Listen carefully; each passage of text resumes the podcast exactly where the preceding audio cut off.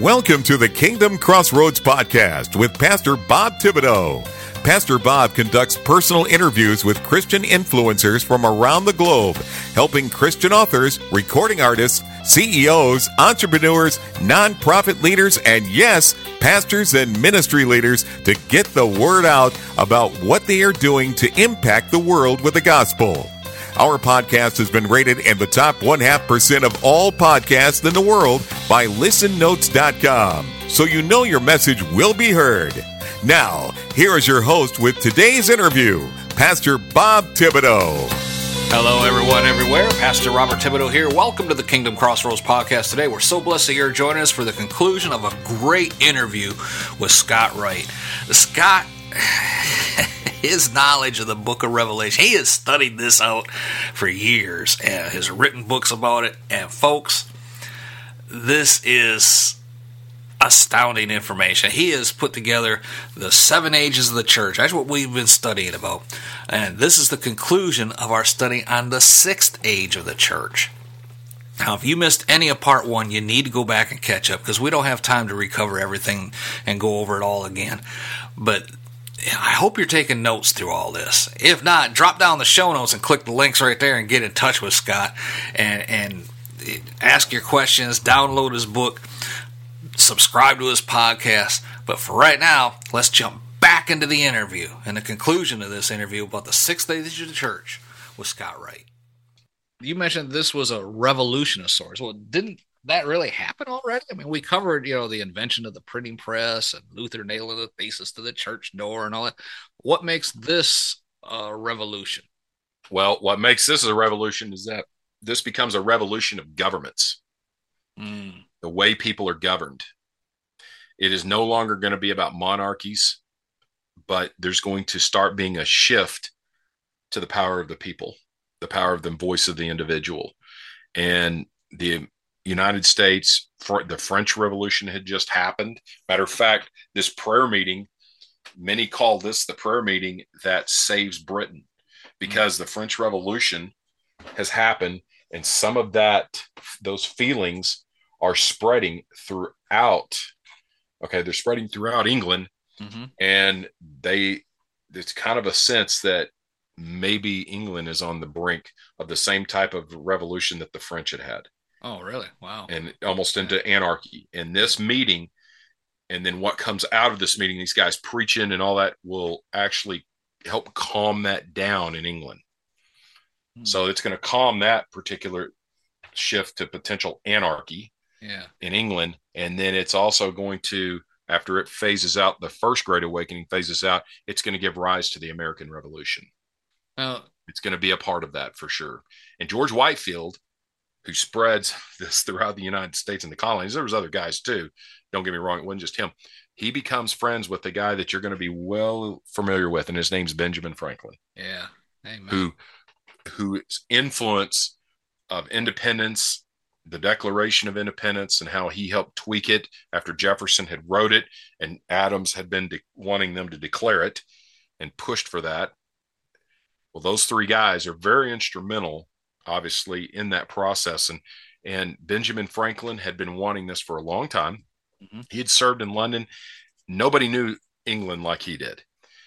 Well, he knows George Whitefield. He has an influence on Franklin for sure, and you can read about their relationship. Also, and this is important, Benjamin Franklin's going to have a huge impact on our U.S. Constitution. You know, he's he's kind of the great negotiator.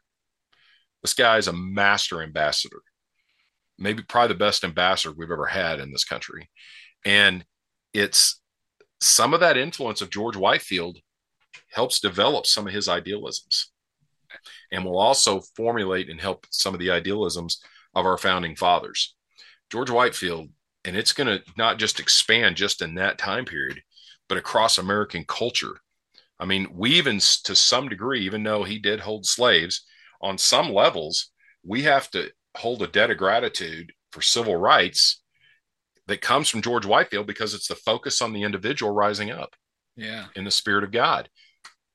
So while some of the people of that time period just they just saw slavery as just something that was there it was also his idealisms that will infiltrate into society even with minorities.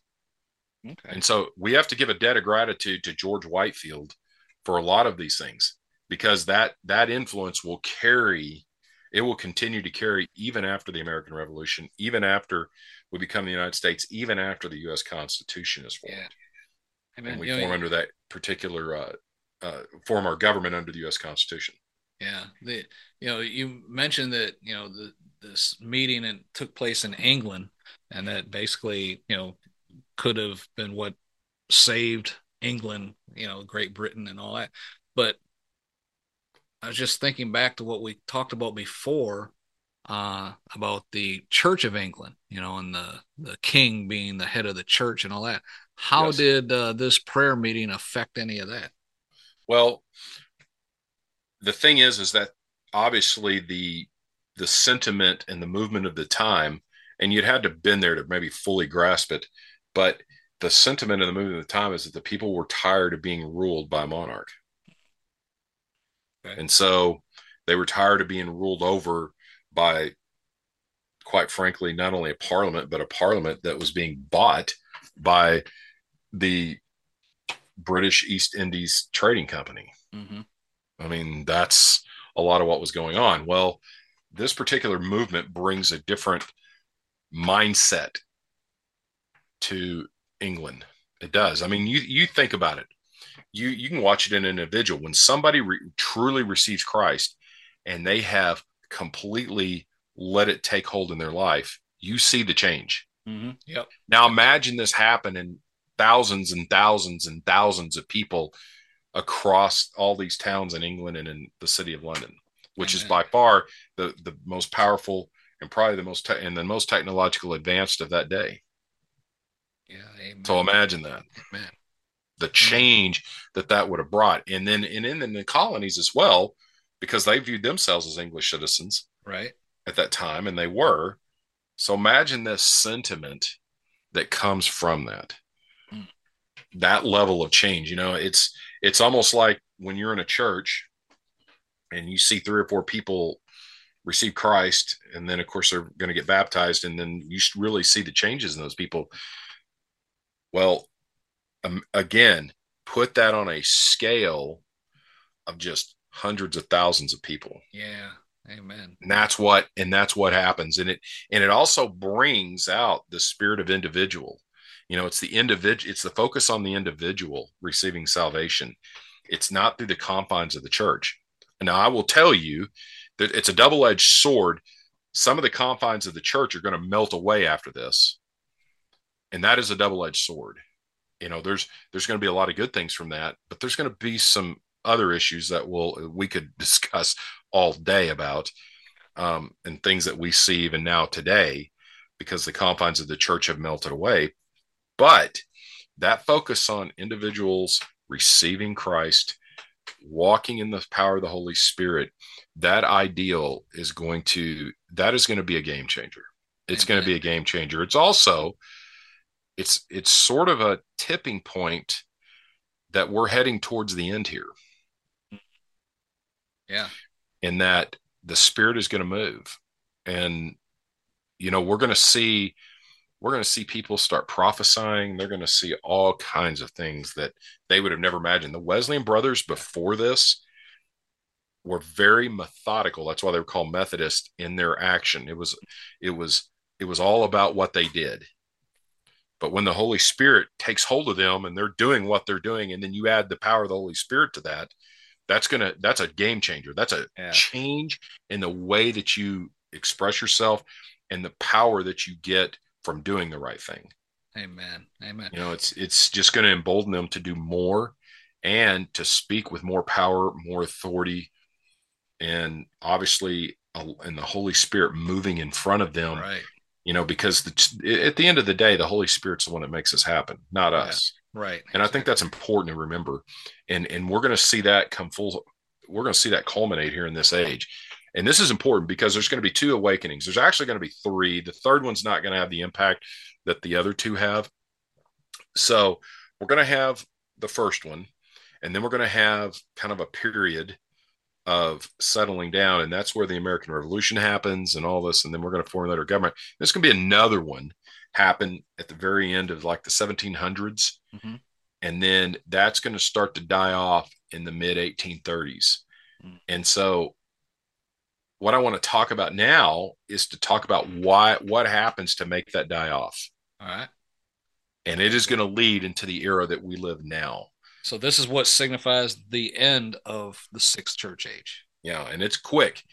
So if you dial back to the 1830s, the 1830s are going to be a time of immense growth in technological advances in communication and transportation. Here's what's going to happen. So if you dial back to like the War of 1812 and a lot of the things that are going on in Europe and a lot of the wars going on, people are getting tired of war. Mm-hmm. And but these Western European powers are still trying to advance and colonize, and that still continues on. But what's happening is is the people people are getting left behind. They really are. And and we start getting and in the United States, after 1820, once the Monroe Doctrine takes effect, United States and Europe kind of become a two separate entities finally. They really do. Europe and US affairs, we become basically neutral to them. You know, we're not going to be involved in theirs, they're not going to be involved in us. And that is a big deal because what's going to happen is is now we're going to see the total picture of American society start to grow because everybody in America is trying to better themselves. Well, when people do that, that's when technological advances explode mm-hmm. because the people, you know, there's some people trying to make that happen and everybody has the opportunity to do that. And you can go back during that time period and watch all these advances. And the 1830s is when a lot of this stuff goes mainstream. So here are some of the things that go mainstream railroads go mainstream in the United States and then England and then the rest of the world. And, and it happens, United States and England is pretty simultaneous in that.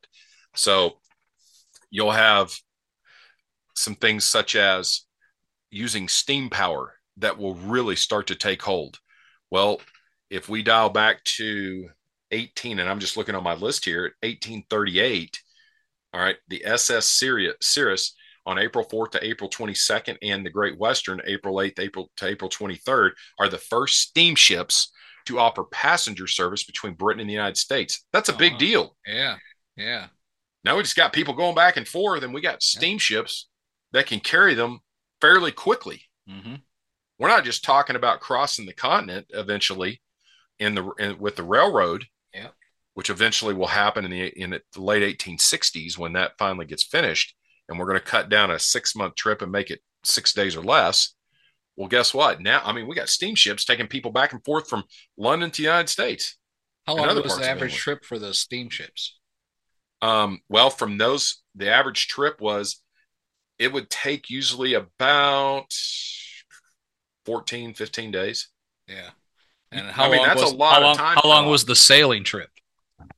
Wasn't that That's like a a, good couple question. months? I mean, I'd have to go back and look at my dates, but what what did the Mayflower take? Two months? yeah. Yeah, Yeah. it was.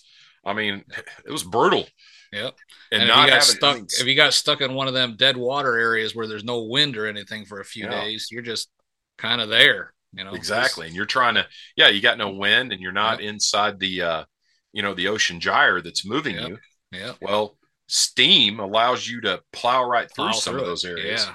Amen. with no with no issues and plus they had sailed so much of that area they had most of that fairly well na- uh you know Charted. navigation Yeah. they knew where they were going Yep. Amen. so wow i mean so that happens in 1838 another thing that happens in 1837 which is a huge year is for the advancement and the implementation of the telegraph which now allows people to communicate from long distances Hmm. And then on January 11th, 1838, the first public demonstration of the telegraph happens. I mean, wow. Yeah. Well, also 1837, you've heard of the company Procter and Gamble. Yep. It's founded in Cincinnati, Ohio, and that will become the world's largest consumer packaged goods company, which it still Oh, is. Yeah. We call them P&G. I mean, Mhm. Procter and Gamble is still so so imagine the enormity of that. And then in 1838, in May, the People's Charter is drawn up in the United Kingdom that demands universal suffrage, the right to vote for all citizens, regardless of race, ethnic group, or religion, in world's most pop, powerful country at that time. Mm. And so that that won't necessarily take hold yet, but it now it, it's it's now rising and being pushed for, which will eventually lead for that uh, for for suffrage, which is the right to vote, will eventually expand, and that will be eventually be accepted in Britain. Well, also 1838, the first act of women's suffrage.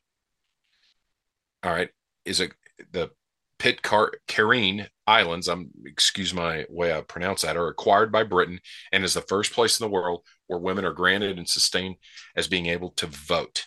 Hmm. That'll happen in 1838. Proteins are discovered in 1838.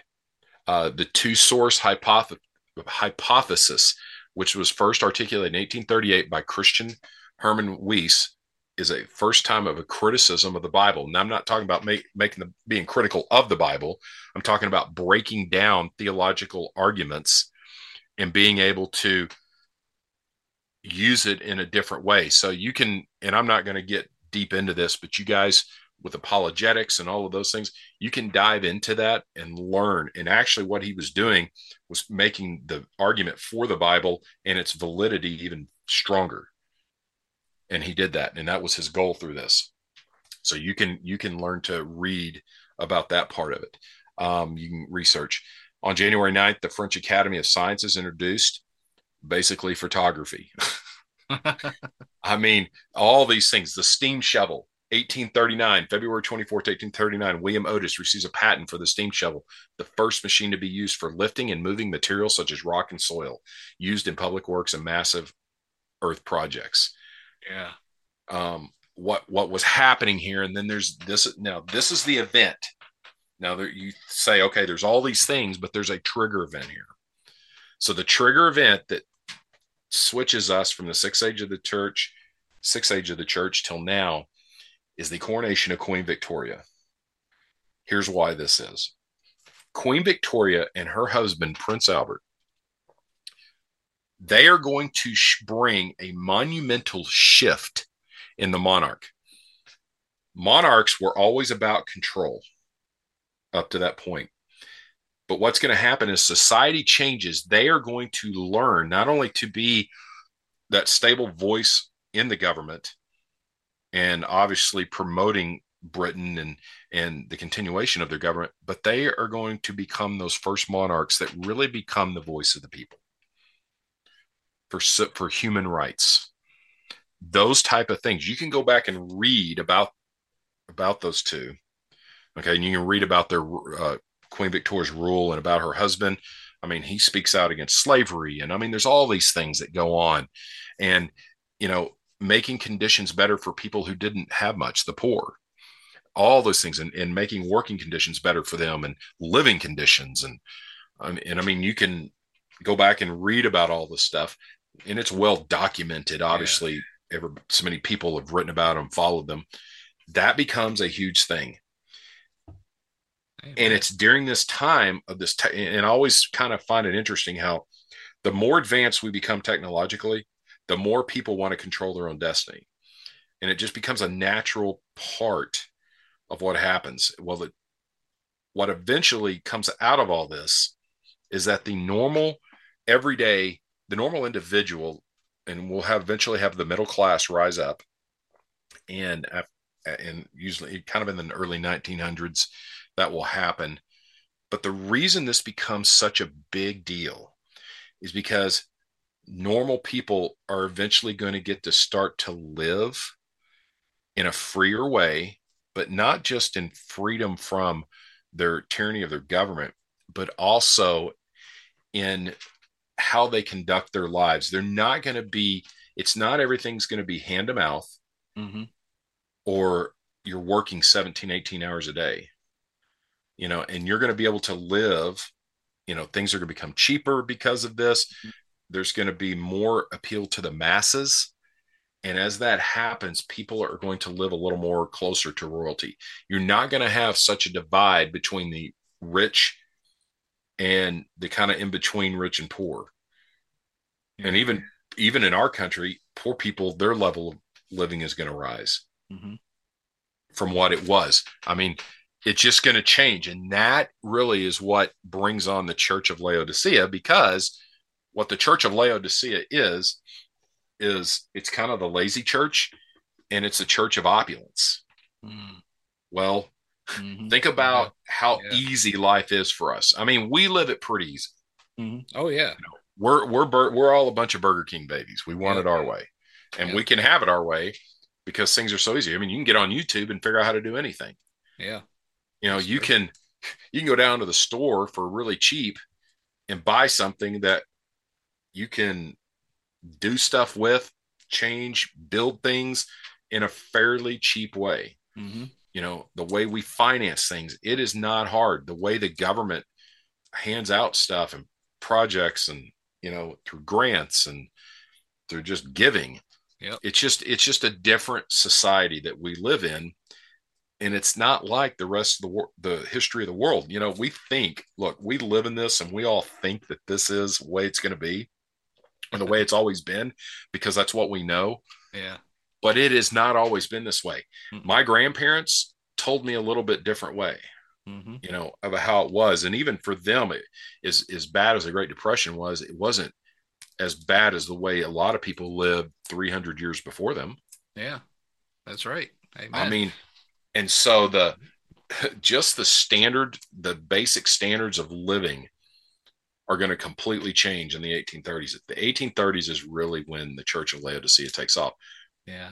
Amen. And you know, so- my my grandfather told me, you know, as a raised in Louisiana, moved to Michigan, working at car factories and all that, but uh, they decided they're going to go back and and him and his brother were going to go back to Louisiana, work in the cotton fields, make some extra money, and then come back home.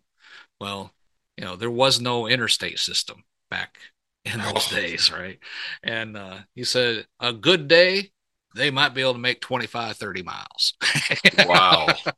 he said they they had like six spare tires tied to the car you know he said he could not put a gallon of gas in the gas tank You know? wow. he tries to squeeze it in best he can get is like nine tenths of a gallon that's filling it all the way up to the neck and he goes and you know if, if they got uh, like a downhill you know with the wind at their back they may hit 15 16 miles an hour Wow. and uh, he said when it started getting dark, they just pull over to the side of the road, find a tree, and that's where they spent the night. You know, and uh, you know, which is back- why the which is why the train was still a very popular mode of transportation then. yeah, but you know, back depression area, you know, they didn't even have the money for the train. Exactly. But uh, yeah, he said it took them two and a half weeks to get to Louisiana. You know. Wow. And uh, you know, I drove when I was working for Bernard Johnson Ministries. We did a concert in Detroit, and the next day after the concert, I you know after the concert that night, I went back to my dad's house, spent the night, got up in the morning, and and drove back to Texas. I was in Texas in 24 hours. You know, Wow. and here it took him. I was thinking about that as I was driving on the interstate. You know, and it took them two and a half weeks to get down there. and that's driving all day from sunrise to oh sunset. Twenty. tw- wow. Two and a half weeks to drive that far. to drive. It's crazy 1,200 though, isn't it? Yeah, you stop and think about it, and, and that's what one of the things he told me. You know, before he, you know, we were just sitting around talking this couple years before he died, and he said, "I've lived a blessed life." Is I got to see the first car, I got to see the first airplane, I got to see us walk on the moon. You know, he goes, "Who'd ever thought?" You know? I know. Wow. But that's what Just- I mean, yeah. technology can do. You know, Exactly. And that's and the 1830s is what gives weight to all that. Yeah, amen. That's why I wanted to relate that in because you know I, I got a firsthand testimony about that. You know, and uh, so yeah, praise God. So Oh, imagine somebody, imagine this. Imagine being born. And I, I've often wondered, so where would that where would have been the perfect age? Hmm. So somebody who might have been born in the late 1850s, and they actually lived to be like 119, 120, Yeah, and had their faculties about them All right. So they live, say, from 1852, 50, we'll say 1852, and they die in 1972, Mm. 1971. And there's a few people that lived that long. Oh wow. Imagine being born right before the Civil War Yeah. and dying in the 1970s, early 70s. Yeah. Imagine what all they saw. Yeah. Amen. I mean, they saw the Civil War, Yeah. and then they saw World War One, Yeah. and then World they War saw Two. World War Two, Yep. and the atom bomb, Vietnam. Yep. planes, Yep. cars. They saw they were alive for every presidential assassination. Yeah. They were alive for the uh, walk on the moon. They were alive while um, the world advanced in ways that were, you know, they the first light bulb. Yeah. Amen. I mean, not just the first plane, the first light bulb. Yep. You know, went from kerosene lamps to light bulbs. I mean, think about all those changes. The interstate system of the 1950s with Eisenhower and what all that. Yep. I can remember them building the interstate near our house, like because Yeah, where our picture window was, looked across this open field about mm, the interstate was probably three quarters of a mile, maybe a mile away. And you know, I mean, I'm I'm like four years old watching these big, you know, mo- earth movers and stuff out there. You know, and can't I, you know, I didn't know what they were doing. I was just fascinated because they were big trucks. You know, Exactly. But uh, you know, I remember when they finally opened that stretch of the interstate. My grandfather took us in the car. We were going to drive from where we were at in Marysville up to the Port Huron exit, which was about seven miles. And he was just so thrilled he could go, you know, 50 miles an hour and, you know, get up there in 15 minutes or so. You know, I know. Before I mean, it was like, hey, we're going to go to town, so we'll be back later tonight.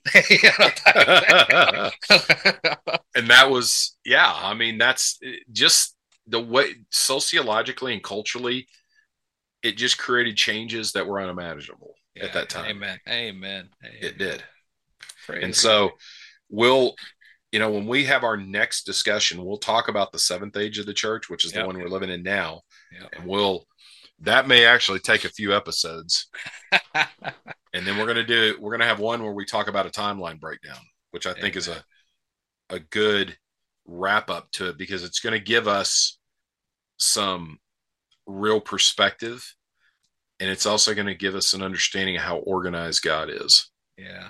just Yeah. how how well he had this planned Amen. and so i think that's important that we understand that Yeah. but Absolutely. at- one of the things we want to make sure that we understand is this the sixth age of the church is short and it is a spiritual movement for sure Mhm. and it's a and it and it brings about both spiritual and governmental revolutions Amen. and it changes i mean you can go back and look at the founding of all kinds of different denominations and things of that nature a lot not all but a lot of that is going to come out of this time period Yeah. Amen. And So- just uh, to wrap this up, give us the time frames again for beginning and end of the sixth church age. So it's going to start December 31st, 1738 into January 1st, 1739, obviously, with that with that prayer meeting. And it is going to end on uh, in 1838 with the coronation of Queen Victoria. Amen. Amen. Amen. Man, Scott, this has been so interesting as usual. And if someone has a question or would like more information or possibly they want to reach out to you, do an interview like this, how do they do that? How can someone get in touch with you? Well, they can obviously go to my uh, uh, email address, GCC God Centered Concept 2038 at gmail.com. That's one way. And they obviously can listen to my podcast, and that information is listed on there as well. The God Centered Concept. Amen. Amen. I'll put links all this in the show notes below. Folks, there's no doubt that we are living in what Jesus and historical Christian scholars have called the end times. And we're working our way through each of the church ages in order to give you a more thorough understanding of how all this fits together into uh, what we're witnessing right now all around us. And, and Scott has a goal of launching this series on a large scale, you know, reaching churches and organizations with his curriculum that will change their churches forever from a simple institution into a movement. Praise God. He's also, as you heard, a podcaster. He has a truly great podcast called the God Center Concept. And you need to listen and subscribe to his podcast. Praise God. And he's also published a journal called God Center Concept Journal, Making God's Word My Ways. I urge you to drop down on the show notes, click the links right there, order his book, be sure to subscribe to his podcast. And Scott, I want to thank you for taking the time to come back on the program today and share all about the sixth age of the church. I do appreciate it, brother. And thank you, Bob. Amen. Folks, that's all the time we have for today. For Scott Wright, myself, Pastor Bob, reminding you to be blessed in all that you do. Thank you for listening to today's episode of the Kingdom Crossroads Podcast. Please subscribe to our podcast so you can be notified when another episode is published. With over 800 interviews and 1,000 published episodes, Pastor Bob is known as a podcasting expert for helping others to create their own podcast to share their messages with the world. Please visit our website at www.podcastersforchrist.com. That web address again is www.podcastersforchrist.com for more information. Until next time, be blessed in all that you do.